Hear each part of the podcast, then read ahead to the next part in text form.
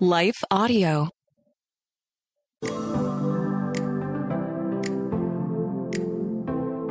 Welcome to the Faith Over Fear podcast, where we discuss powerful truths to counter anxiety and fear, big and small. At Wholly Loved Ministries, we're passionate about helping God's children discover, embrace, and experience soul deep emotional and spiritual freedom.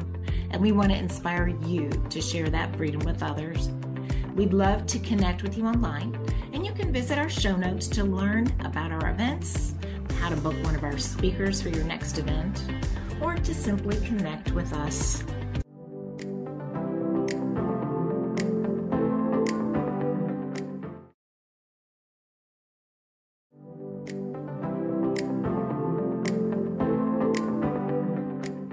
I'm Carol McCracken, and today we've got Dan Emr, Executive Director of Worthwhile Wear, joining us. I'm really excited for you to hear about the work that he and his group are doing. Dan, your ministry exists to reach and restore women affected by human trafficking because you believe that everyone is worthwhile. And today, your ministry, your business, Worthwhile Wear, has grown to offer the most comprehensive services to survivors of trafficking in the state of Pennsylvania. You're supported by your wife and your two children. Welcome, Dan.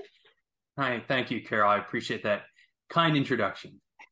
You're most welcome. Okay, this is great. I can't wait for the listeners to hear this. All right, so you're going about doing your business.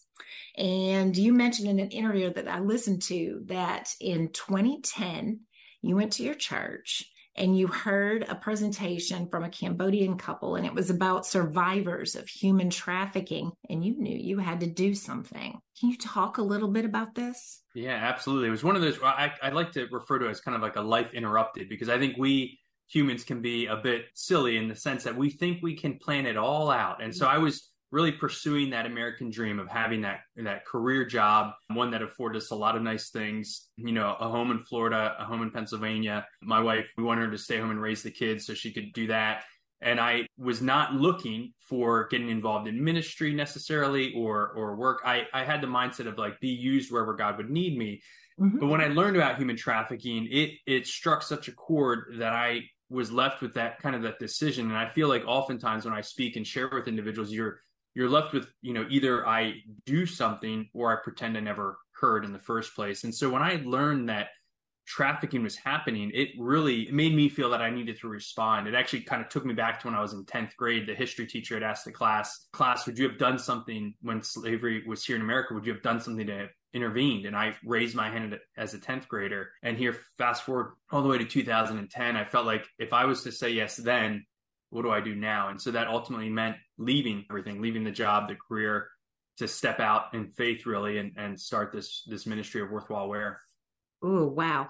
Okay. So tell me, did this trigger anything? Like, did you have any anxiety, any questions, any fears? I mean, what'd you go through? I almost feel like you're, you're toying with me, Carol. I mean, honestly, if we think about it, it was a horrible career move. From the world's perspective, you know, I went from a job that paid well right job that paid nothing and, and as a and as a husband and as a father it was met with a lot of fear you know it was one of those where i needed to really contemplate and and so what i often share i'm happy to provide consultation other organizations or individuals that are considering starting a nonprofit and where i say is like first seek counsel and so for me to help kind of in a sense alleviate that fear but make sure i was not doing a foolish thing mm-hmm. was to really ask a lot of individuals that I knew were godly individuals and say, This is what I believe the Lord's laying on my heart. And then, yes, stepping in faith. And stepping in faith oftentimes means not knowing where your foot's going to land next. Ooh, um, so that that is a fearful thing. You know, that's a scary thing to do, but that's often what we're called to do. God says to step, you know, he calls us to move. So it was a challenging time for quite a few years. You know, now we're an organization that's 12 years old, but the first probably five, six years was a lot of challenges along the way. Wow. I was researching and I listened to one of your interviews, and you said that it is this trafficking thing. This is an issue in which criminals exploit a commodity and they sell the product many times over. And why is this $150 billion industry something that needs more awareness? Yeah, it's it's it's one of those where you hear this and you're like, how can this be possible, right? right? How can something of this scale be happening where where we live and in other areas? And and the reality is the human condition is that of being satisfying, trying to be distracted from the reality of our world. And so that means pursuing pleasure. And so we pursue pleasure in a variety of ways. And so criminals knowing that can oftentimes they'll offer drugs or you know trafficking of weapons and things like that. But the problem is in those cases you you have to restock your product right? You either have to make more or buy more or steal more and it's a lot more risky in, in a sense where if you instead could have a product that you simply manipulate and mm-hmm. exploit or, or take and then not something that you have to restock once you sell it once you can reuse it and sell it over and over again well then that's a much better commodity or product to sell and so that's why we've seen this this industry take off and grow over the years where today there's more people human trafficked or enslaved than in any time in, in human history. And it's because of the advent of the internet because people that are looking for a product can find it through their computer screen and then there's a criminal on the other side saying hey i can get a product that i don't have to restock i can reuse. And, and that's why we're seeing it grow so rampantly. And and there is a lot more awareness that's happening but there's so much more that needs to be done and and part of what we do as a ministry is we love to engage the community but i'll get to that later because we want people though to know that they can get involved there is hope and restoration for those that have been trafficked I love that. Okay, but you talked about the American dream. Okay, your comfortable career. You had two homes. I think you said one in Florida, one in Pennsylvania. And you mentioned a bad career choice. And what did you think going from that comfort to being with the people that you're describing that obviously are not comfortable? How do you how do you switch between those worlds? Yeah, I mean it, it's it's a lot of moments where you're faced with challenges and you're you're faced with fear. You know, when when we first started, we started in India because um, as I understood it, as I was learning about trafficking in the very beginning, I was understanding it as an over there issue in another country. But then, you know, later understood it was here, and so we provided solutions here. But so I started in India, and, and when I was there, the first kind of pang of fear that I had was when I was visiting the women in, in the brothel areas. Okay. And I, and I was going along with two pastors, and I also had a companion that had come from the US with me. His name was Frank, and he joined me as a support and to just to be there as well. And we went into some of these brothel areas, and, and I can tell you the sense of darkness was was palpable. You could sense mm-hmm. that there was evil existing there. Mm-hmm. And we met with these women, we prayed with them. And at one point, I remember asking about there's several beds that were much higher off the ground than I was accustomed to seeing. And, and I asked in an unknowing way, just kind of out of curiosity, I said, why are these beds raised up so high? And they said, well, that's where our kids, they sleep under the beds, the, our children, while we're being sold and, and working on top of the beds. So mm-hmm. meaning that the, the women are being sold and exploited as if they're a product to someone using them and their child is sleeping underneath them. Wow. And and that was the first moment of fear. And then I remember that same night we went back and I just quit my job and I, I went back and, and I sat down in our hotel room and I and I, I started crying. I, and I said to Frank, I said, Frank, I, I made a mistake. Like I quit a career job and I came here and I and in seeing that, you know, seeing what I saw that night was the first time for me to see something to that level. And I and I saw evil, right? I saw evil in its worst form. And and I said, I, I can't do this. And I broke down and I was overcome with fear. I mean, I'll be completely honest. And what Frank said to me next, if I'm being completely honest as a human, I wanted to punch him, right? I wanted to, I wanted to punch him because he said to me what seemed so like so cliche, such like a church thing to say. Yeah. Said, well, let's pray about it. so he says, let's pray about it. I wanted I wanted to punch him in the face, but instead I said, okay, let's let's pray about it. So we prayed about it, and I and I went to bed that night, and I woke up the next morning, and I can honestly say I had a peace that passes all understanding. What it was was a realization. I woke up with this new understanding. And I think it's what oftentimes we need to realize when we're faced with fear is that's not always a bad thing because what it is is it's setting you on the correct course and putting you on the correct plane of understanding that I, I said exactly what I needed to say and was actually true is I, I said, Frank, I can't do this. Mm.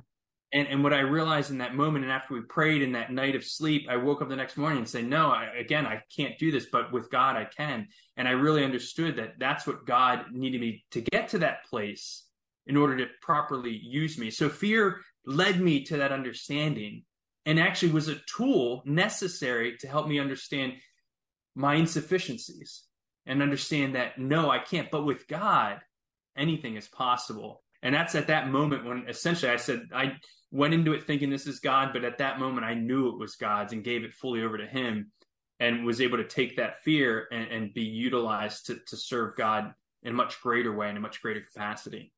I love how you frame that. Fear can be necessary. It's necessary in our journey. And if we're afraid of fear, we might lose something because look what what it brought you to. Was it a quick thing when you had that peace? I mean, did things change? Was it just a feeling or did the whole experience change for you? Yeah, I think for me it was that that next morning I really had a new perspective. I think fear is uh, maybe in a way we can think of it as a, a lens through which we see the world, and it often fear can distort your view of the world.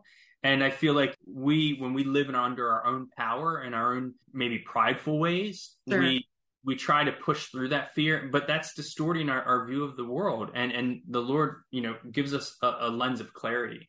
And so for me, it did change from that morning on. I really felt like I gave it over and and had that right perspective of this is only possible with God, not with myself. Mm, I love that. Um, you there was something i saw in another interview of yours you can tell i like your ministry because i explored just about everything you did hopefully you'll have a surprise for me somewhere along the way but i read something where you said you actually had god use and you didn't personally, but God actually used an atheist for the start of your ministry. Can you yeah. talk a little bit about that?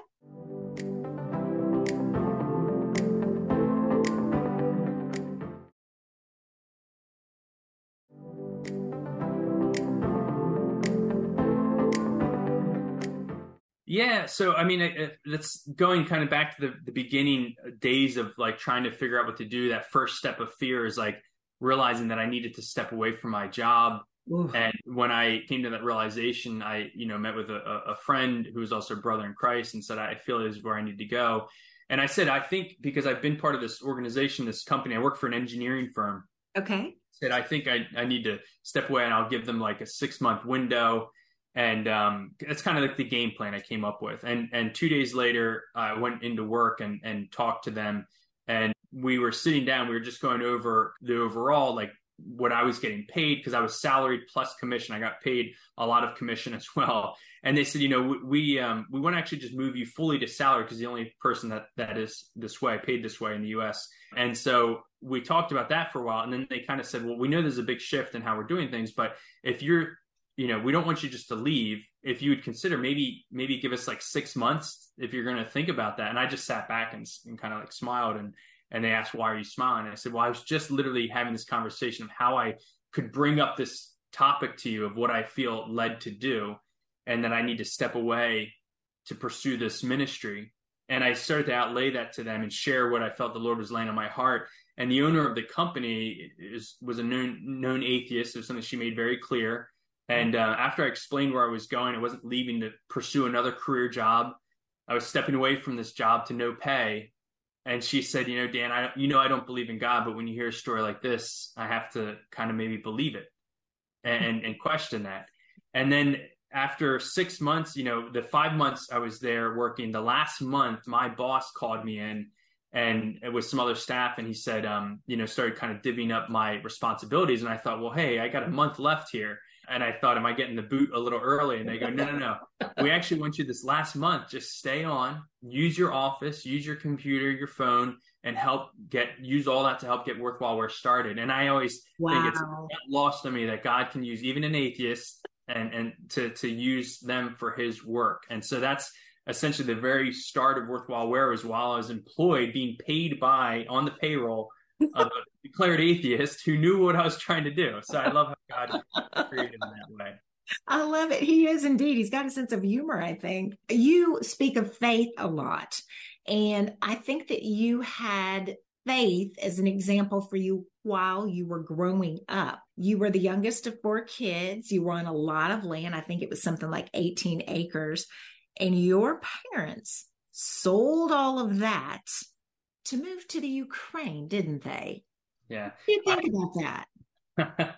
well, I, I mean, I was 12 at the time. Okay. But I often share, people say, wow, Dan, that was so brave of you, what you did. And I said, hold on, let me just tell you, what I did is only because of what my parents did. Huh. Uh, when we think about, you know, for those that are listening that have kids and grandkids, know that they're watching, know that what they're doing, that what you're doing, they're seeing and and and can have an impact on them.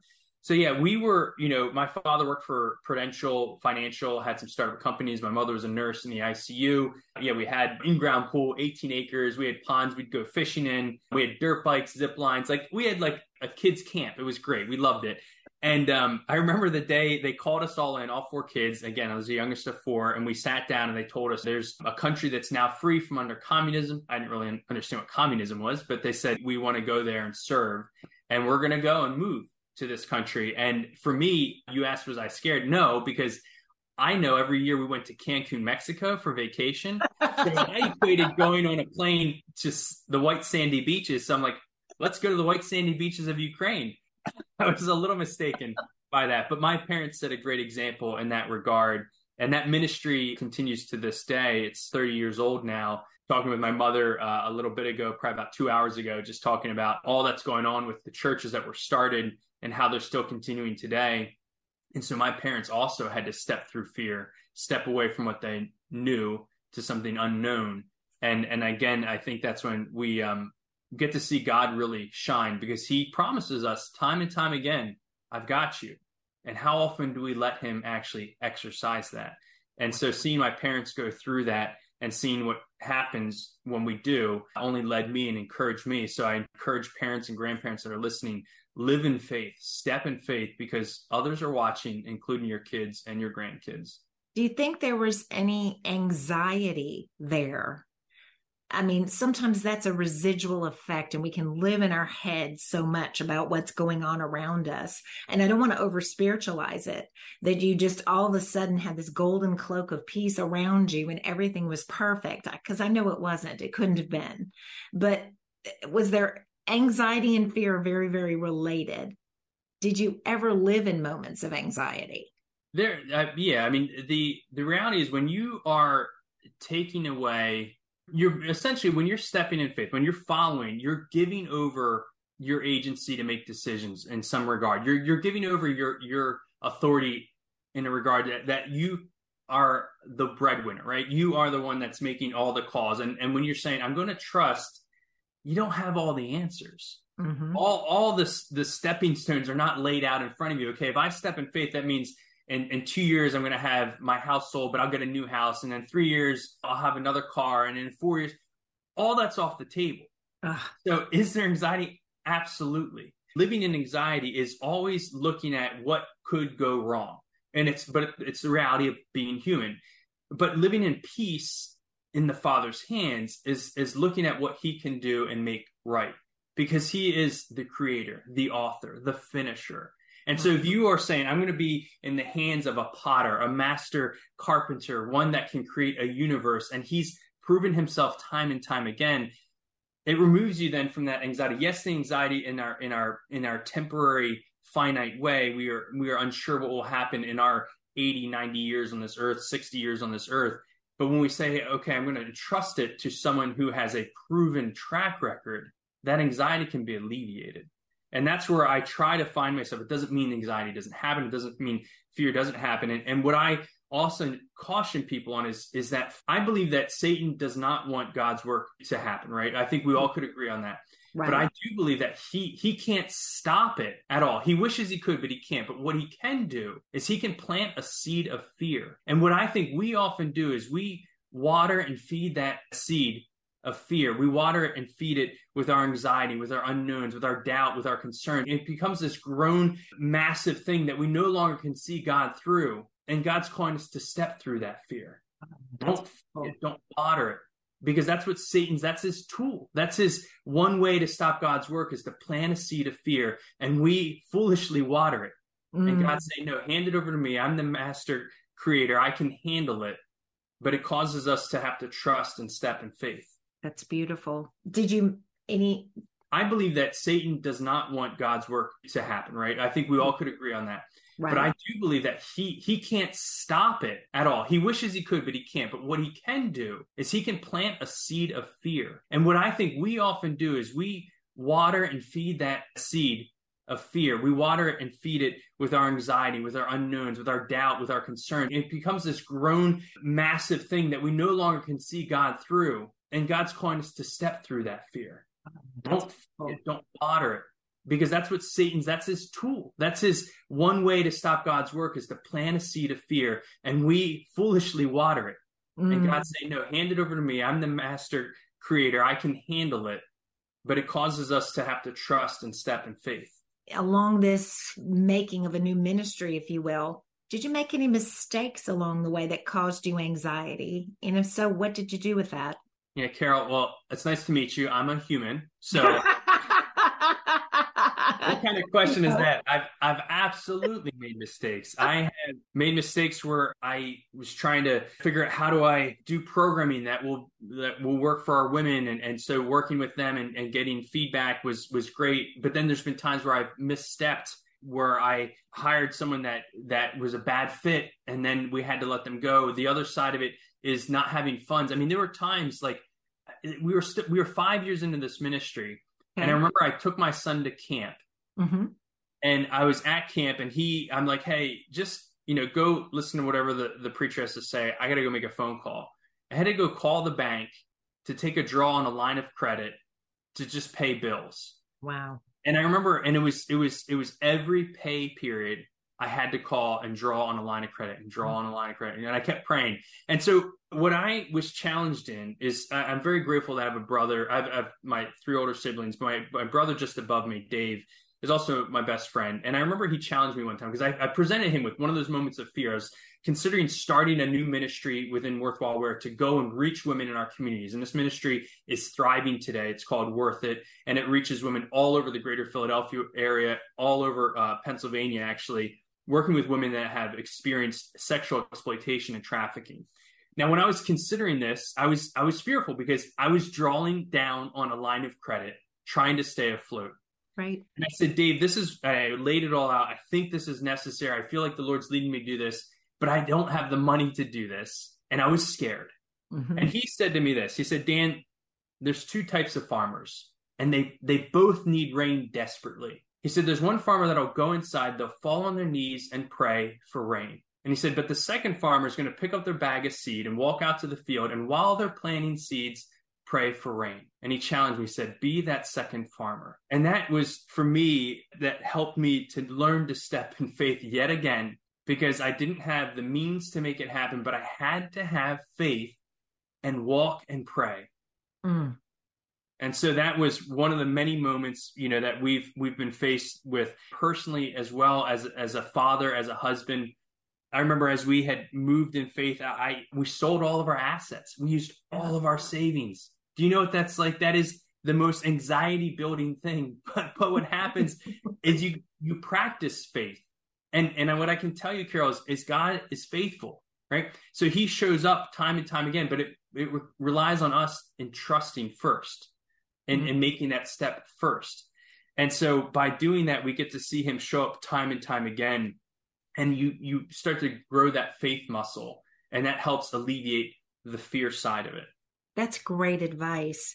I was going to just ask you if you would give the listeners something concrete to hold on to when they're battling fear. And I think you answered it before I asked the question. That's a beautiful thing. Thank you for that briefly before we go you've given us a lot to chew on tell us a little bit more about your ministry so that we know how to contact and to deal with it you you have what i understand to be in the city of or the, the state of pennsylvania you've got the most comprehensive set of resources can you talk a little bit about that and how any listeners can help or join you yeah, so the the organization, the ministry is called Worthwhile Wear. So I'll first address the name because people always ask that.